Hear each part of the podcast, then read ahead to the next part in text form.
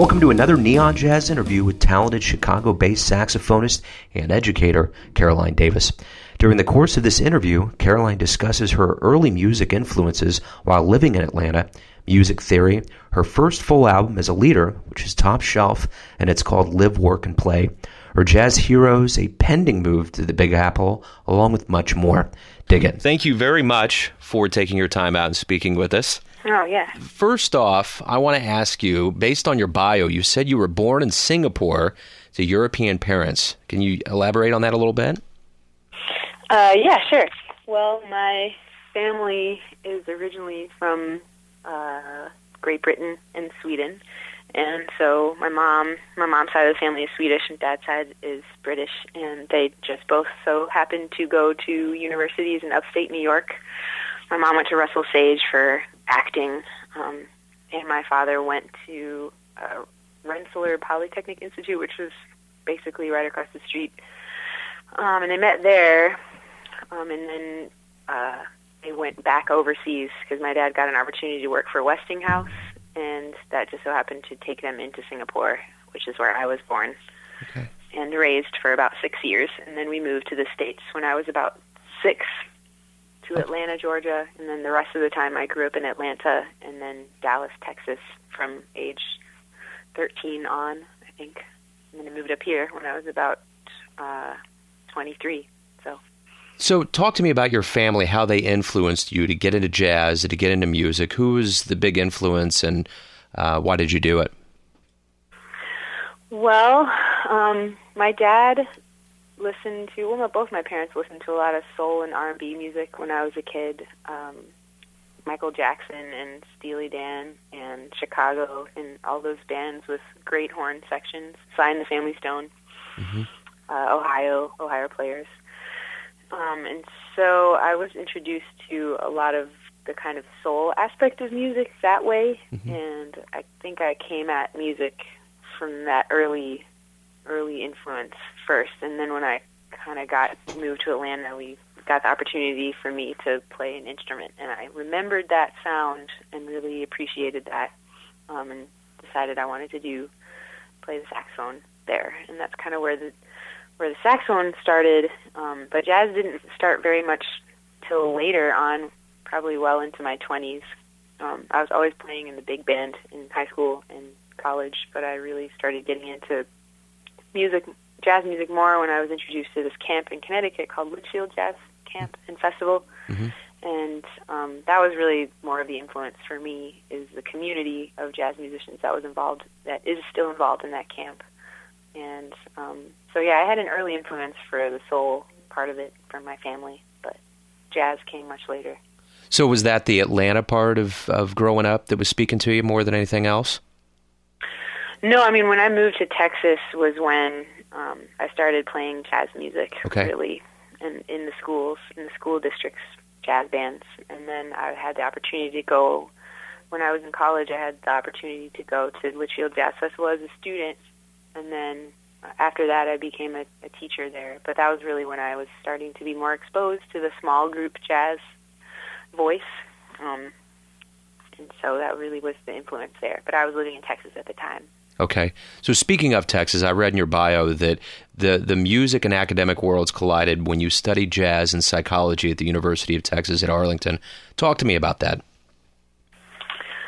So I originally went to that school so I could study medicine, and I really wanted to pursue the surgeon world. I was interested in mostly in that, and then I quickly realized that I had more of an, an interest in music, so I kind of lightened up on the science end of things and went to the psychology world, and found myself very interested in perception and cognition. hmm Um, cognitive science, the kind of hard part of the harder science part of psychology.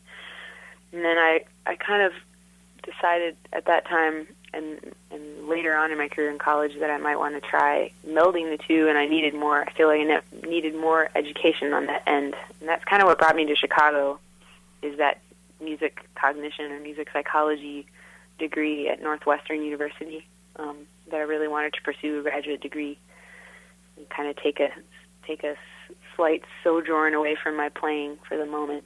Sure. So, did you get your PhD in music cognition? Or are you working on that right now? It said that's what it mentioned in your bio. So I'm sorry. What did you say? Did you did you missed a little part there. did you did you uh, get your PhD in music cognition? Yeah. Okay. I did that. Okay. Um, so let's talk a little bit about your playing here. Talk to me about the bands you've been involved with over the years.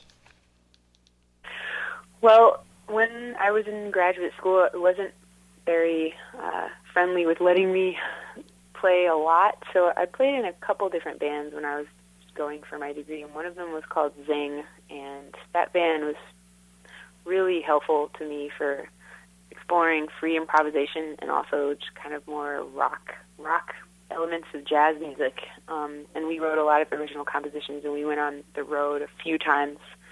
And that band was with uh, these musicians who had moved here from New Orleans, Quinn Kirchner, who plays drums, and Matthew Golombisky, who plays bass, and Dave Miller, who's from Chicago originally, but um, now lives in New York, and all these other people.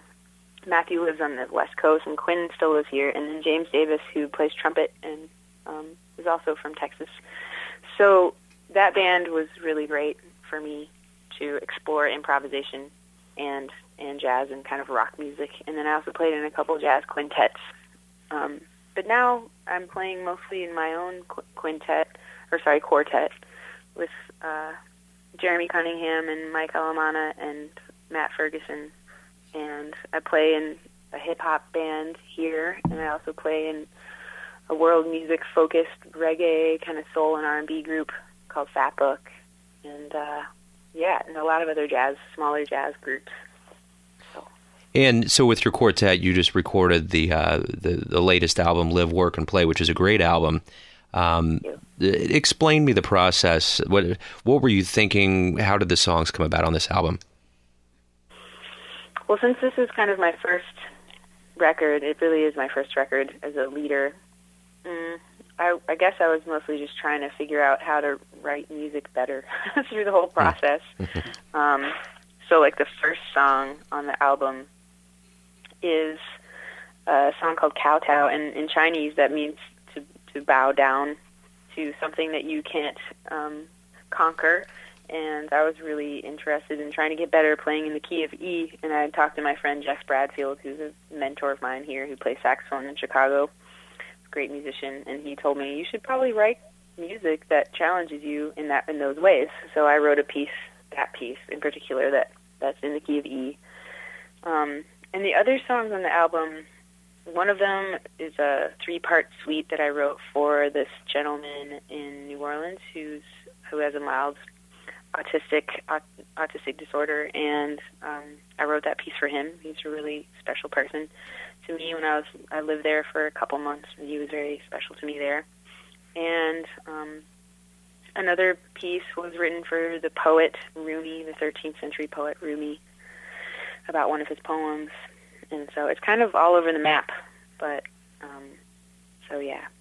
That's interesting. Um, the uh, autistic story. That's interesting. How old is he? At the time, he was 18. Okay. Now, I believe he's 19 or 20, and he lives with some really good friends of mine there, Jimbo or uh, James Walsh, and his his wife Jana, and they're really incredible musicians in their own right, and they also teach at the University of Loyola or Loyola University there, and they were kind enough to let me stay with them. And Calvin, who's this this guy, younger gentleman, he lived in the back of their house with his mom, and they're just really loving people, all of them. And I was so inspired by him and all of his love for music and people that I just wanted to write that song, write that piece for him. How did he feel about it? I don't know. I haven't talked to him about it. I sent him the I sent him the album, but I haven't ta- I haven't talked to him on the phone about it yet. Just curious. So I should call him and ask him what he thought. Yeah, cool. Yeah, um, you know, as a live musician, everybody has their places they like to play at. Where is one of your favorite places to perform, and why? Hmm. Well, um, there's a new series going on here in Chicago at this bar that I'm actually playing at tonight called the Bar DeVille, and it's right down the road here on Damen near Chicago Avenue, right here in Ukrainian village in Chicago, and it's I love it number one because it's in my neighborhood, and it's number two because it's a really great listening room. A lot of people who come to listen to music there come there for the purpose of listening, and it's quiet. And uh, the gentleman who runs the series, his name is Scotty McNiece, and he's just a great supporter of the community here. Um, and he invites musicians to play every Tuesday night to showcase their music, their original music.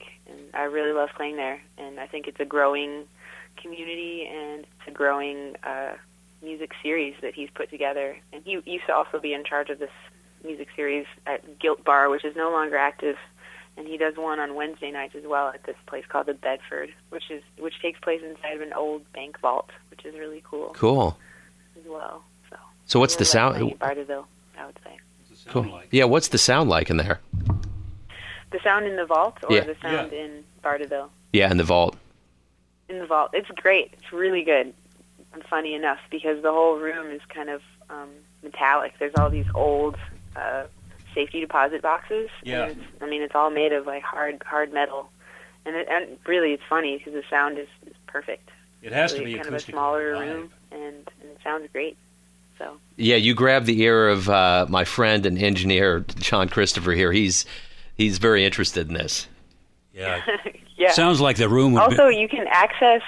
You can. I can send you guys a link, but you can access these performances from the vault inside of the vault um, online. He records every every Wednesday night. He records the the vault music series, and it's this website called uncannedmusic.com, and you can go to that and check out the schedule, and also you can listen to every Wednesday night performance from the vault. Um, he posts them up regularly, weekly. So Yeah, if you want to hear it yourself, you can listen to it. Yeah, yeah, he yeah. uses one one nice microphone um, in front of the band. It sounds really good. That's cool. Very cool. Yeah, I have that written down here. I'll have to uh, bring that up here later. Um, Yeah. So, you know, all musicians get honored. Your honors, DownBeat's, Outstanding Soloist in 06, Outstanding Graduate Student Presentation in 05, and on and on. What do honors mean to you as a professional musician and a, and a person? Mm, well, I kind of I try. I mean, it's really flattering and honored. I feel honored to to get those accolades. Um, but truthfully, I try to take those all with a grain of salt because um, there's a lot of I still have a lot of growing to do as a musician, and um, I feel like if I think about those things too much, then maybe I would tend to not think that I have a lot of growth to do because I mean I definitely I just feel like I need a lot more practicing and keep going you know keep getting better and keep improving keep playing with better musicians and uh and so I I definitely try to keep those those things really only like on the resume and I try not to think too hard about it you know Sure. but I am very honored and lucky to have received those Absolutely. So, as you've gotten more steeped into the world of jazz, what style of jazz do you dig the most? Hmm. Well, I mean, that kind of goes in waves for me. Right now, I'm really, really listening to a lot of Eddie Harris. Um, I actually just bought this album at the store the other day on vinyl called High Voltage with Jodie Christian and Billy Hart. Mhm. Um, and it's it's really good. It's just kind of jamming, jamming out to these R&B grooves, and Eddie Harris is playing on the um, baritone saxophone, so he's got like a delay pedal hooked up to the saxophone and, and also distortion, and it's I've, I'm really digging that right now. And uh, I'm also listening to a lot of um, early Sonny Rollins from the 50s, so like the Tour de Force band, that that record that came out in 1956 with Kenny Drew and Max Roach and Earl Coleman, Cool. George Morrow. Um, so th- that's kind of like what's on my mind right now, personally. But I kind of go all over the place sometimes. Sure. Also, I'm really a big fan of Lee Konitz. I'm always a big fan of whatever he's doing. Absolutely. Yeah, Lee was good. So, who would your who would you consider your jazz heroes?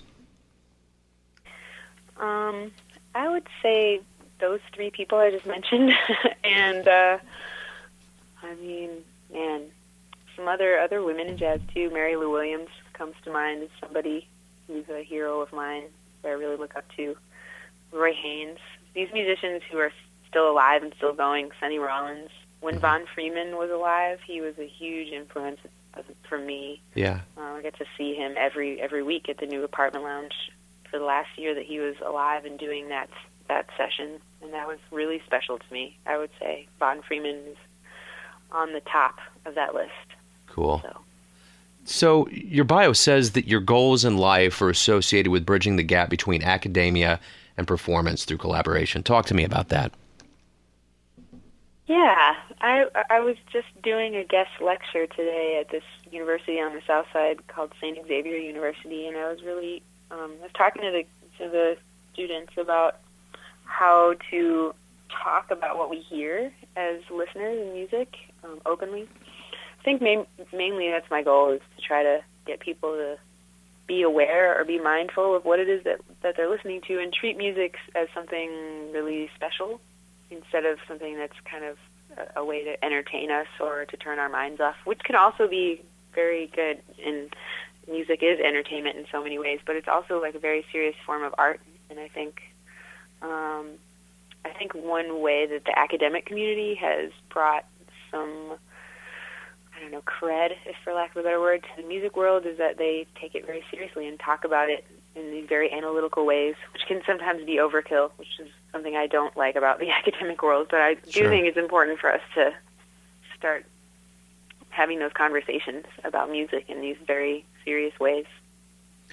You know, what I've always found intriguing about the jazz world is that there's so many musicians out there that want to give back. For instance, in Kansas City, Bobby Watson's at uh, the UMKC school here, and uh, there's a, a prodigy out here in the Kansas City area, Hermon Mehari, and I always love it when these guys have lived their lives in front of crowds and they decide to give it to somebody else, and uh, it, it's always very admirable to me. So, just just a little side yeah, note yeah, there. Bobby's come through Chicago quite a bit and run. He's he runs some jam sessions at the Jazz Showcase, and I always like to see him playing at the showcase. He seems to be very in touch with the young generation of musicians around here. yeah, he's that's really that's really important, I think, to be in touch with the younger younger folk. yeah he's busy. He's got to have a strong heart. That guy. Um, yeah, for sure. So, um, speaking of Kansas City, since we're here and it's you know topical to to a good degree, have you been through here and played? I have, but man, is that is that Club Jardines there? Yes. Yes, That, that's not. Maybe that's in Missouri. that it's a, that's actually it's the former Jardines. It's not around anymore. I don't think I have come through there. Not not recently, for sure. Not recently, but Okay. I definitely have been in the vicinity on my way down to Texas. Gotcha. I played in one place that might not be open anymore, but but Interesting. No, I haven't been there in a while. It's a very special place to me. I was just talking about Kansas City today and Count Basie, the Count Basie Big Band, Yeah. um, and of course Charlie Parker. And I would love to visit there to get the sense of how important he was to the community and see the landmarks. I want to I want to check out Kansas City. I know how important it is to me as a musician because Charlie Parker was one of my very earliest influences as a saxophone player. So Very cool. Yeah, the Jazz Hall of Fame's down here, so it would be a uh, be a Right, worthwhile yeah. trip. Definitely. Um, so since September, you have been a adjunct lecturer in music theory at uh, Columbia College. How fulfilling is that? Um, I would say that's something also that I try to keep my my lives fairly separate. It's it's good. I find myself learning a lot about. I find myself learning more about um, classical mu- the classical music world, which is very helpful to me. Like I, I get a chance to analyze Bach fugues, which is really fun uh, to me. Um, and I get to interact with some students who are you know, not all the students have a very keen interest in music theory, but some of them do, and that's exciting for me. But yeah, it's something that uh, I I really do enjoy it, but I I try to keep myself more engaged in playing the music um, rather than analyzing it because I think it's I think it's very important to to perform it and play it that way through understanding it that way rather than analyzing too much. So. Cool. So, uh, what are what are some of your short and long term plans? Say that again? Some of your short and long term plans. Oh, my short and long term plans. Well, hmm, for the short term, I'm just really looking forward to playing this gig that I have tonight. That's There you go. really exciting for me right now. And we're this band that I've been playing in for the past few days. Are we're recording an album tomorrow, so I'm that's with Jeff Parker, the guitarist, and this great bass player John Tate, on, and uh, the drummer who is organizing the whole thing, Charles Rumback, who's a fantastic drummer here that I collaborate with often, and then Jason Stein, who plays bass clarinet and who's fantastic as well. I love playing with all of them. That's kind of a short-term goal for me right now, and I'm also um, I'm also trying to get our quartet playing some summer festivals this this summer at some point, and um, I'm also moving to New York in about a month, so that's really exciting and new and different for me. Um, that's that's probably going to be a short and long-term goal. Oh yeah, Survive yeah, New York. absolutely. Oh. So, if you could go back in time and meet one jazz musician, who would it be and why? Hmm. Wow, that's a that's a hard question. um, Would it be classical? Yeah, I would. I think there's so many of them. I mean, one person that comes to mind at this moment would be would be Thelonious Monk, um, because he, I think he received he had so much hardship early on. Um, he had to go through so many, I don't know, trials and tribulations of getting his cabaret card lost and not being the most liked pianist in the bunch, but very original voice, and just kind of just would want to talk to him about standing his ground and keeping his head up through all of the through all of the mess and the muck and and potential failure, you know, that he had. Um, yeah, just how just how to keep that creative voice coming, where he gets his inspiration. I'd want to know for co- composing because I really care about composing, and I, he, he wrote so many wonderful songs. Um, but I mean, I would also I would also like to talk to Charlie Parker if he was still alive you know, about about some of the same thing. I know he struggled a bunch, yeah, um, and also just about how he practiced. I would love to just sit and practice with him if he was still alive, for sure. Yeah. interesting. So, what was it like to give your autograph out for the first time? Hmm. That is It was very flattering. I almost felt like, why do you want my autograph? but I, you know, it's another thing that I try to take with a grain of salt. But it was. I feel honored that somebody would want my signature on on that on my CD. I feel very honored. It's a very special occasion for me to experience, and I hope to do it many more times. But uh, but I like to think of myself as sort of equal to many people out there. So it's a little bit foreign to me Sure. concept of doing that, but I do I do put a lot of weight on it. Um, so yeah. So I think you answered this one before, but I'm going to ask just to galvanize it. What album are you listening to now, or what's the last song you listened to? Oh yeah, I'm that that Eddie Harris record, High Voltage. Um, the last song on that record is called "Listen Here," which is a very famous song that he included on some other records of his, and I, I just listened to that just right now, about an hour ago. So Very cool. really great version of that song. So is moving back to New York going to be kind of a homecoming since you were already from there, or is this kind of a whole new gig because you're going to be in Manhattan as a jazz musician? Kind of how you feeling about the move?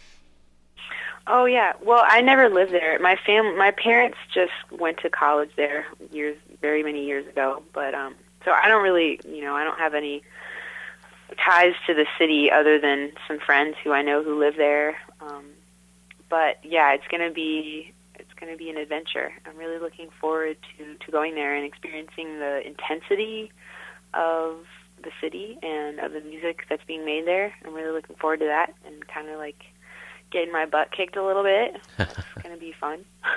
Cool. So we- we've we've made our way down this path to the end of the interview, and I have one question for you. And in the matter of brevity and modern technology, explain to me in the length of one tweet who you are, which would be 144 characters for those counting out there. Wow. Okay. Hmm. I would say I am a communicator and a um, I'm a communicator who likes to connect with other musicians. That's what I would say. Cool. Thank you again for your time. Good luck in New York and continued success. Okay, thanks so much, Joe. It was a pleasure talking to you. Have a great evening. Thanks for listening and tuning into our latest Neon Jazz interview, where we shed a bit of light on the jazz players across the country that are keeping the music world alive. And thanks to Caroline for her time and insight into both her playing and teaching. If you want to hear more interviews, go to Famous Interviews with Joe Dimino on the iTunes Store. Until next time, enjoy the music, my friends. Neon Jazz.